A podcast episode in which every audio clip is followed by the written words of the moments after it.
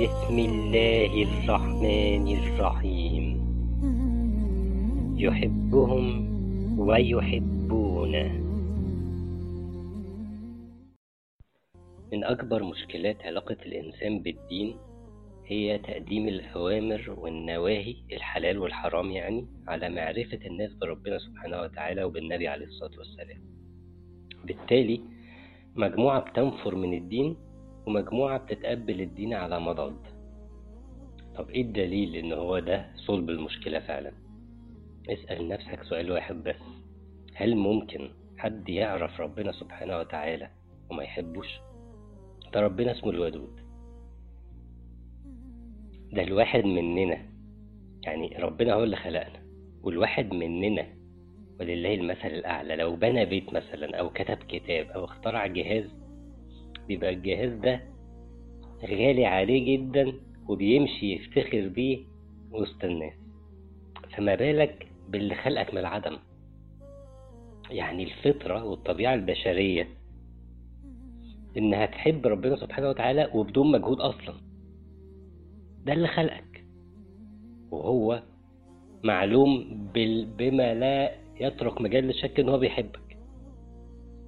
يبقى دي حاجة إحنا بنتخلق بيها، بالتالي تبقى أكيد في حاجة معطلة الفطرة دي، فالناس بتتوه لأنها معرفتش ربنا أصلا، معرفتوش حق المعرفة قصدي. نيجي بقى للمجموعة اللي بتتقبل الدين، اللي قلنا إن هم بيقبلوا الأوامر والنواهي، الحلال والحرام على مضض. تلاقيهم بيستسئلوها إزاي؟ إلا ما رحم ربي طبعا.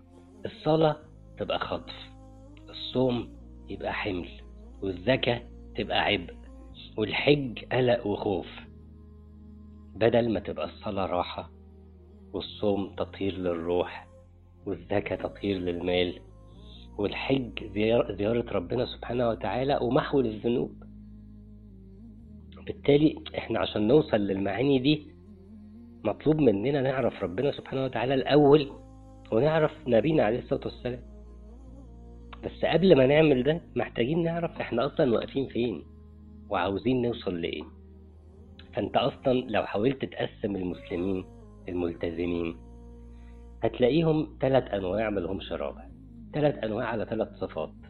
فأنت مين في دول؟ النوع الأول تلاقي بيغلب عليه الخوف. أنا بقول بيغلب عليه لأن الصفات الثلاثة موجودة فيهم كلهم بشكل أو بآخر، لكن في صفة منهم هي الغلبة، هي اللي بتسيطر على تعامل المجموعة دي أو الإنسان ده مع الدين. فالنوع الأول بيغلب عليه صفة الخوف من النار، ده بيبقى أكتر مسيطر، وده مش عيب ولا غلط، ده دول اللي ربنا سبحانه وتعالى سماهم أولي الألباب، لما قال سبحانه وتعالى إنما يتفكروا أولو الألباب، يعني أصحاب العقول السليمة. بص كده وصفهم: الذين يوفون بعهد الله ولا ينقضون الميثاق، والذين يصلون ما أمر الله به أن يوصل، يعني بيصلوا الأرحام وبيحسنوا للفقراء إلى آخره. خلاص، يبقى يصلون ما أمر الله به أن يوصل، ويخشون ربهم ويخافون سوء الحساب. فهو يخشى ربنا سبحانه وتعالى وخايف من الحساب، خايف من النار. طيب هو ده غلط؟ وانت لو ما خفتش من ربنا سبحانه وتعالى ما هتخاف من مين؟ عشان كده بنقول هو الطبيعي ان تبقى الخوف دي حاجة موجودة. النوع التاني تلاقيه بيغلب عليه الرجاء، يعني عنده أمل، أمل في رحمة ربنا وفي الجنة.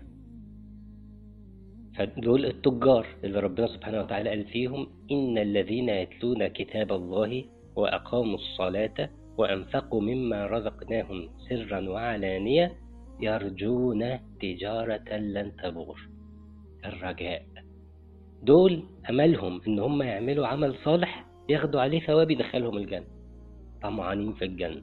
برضه دي حاجة كويس، وأكيد أكيد موجودة برضو في النوع الأول، ما هو أكيد اللي خايف من النار ده برضو طمعان في جنة وبيحبها ولا إيه؟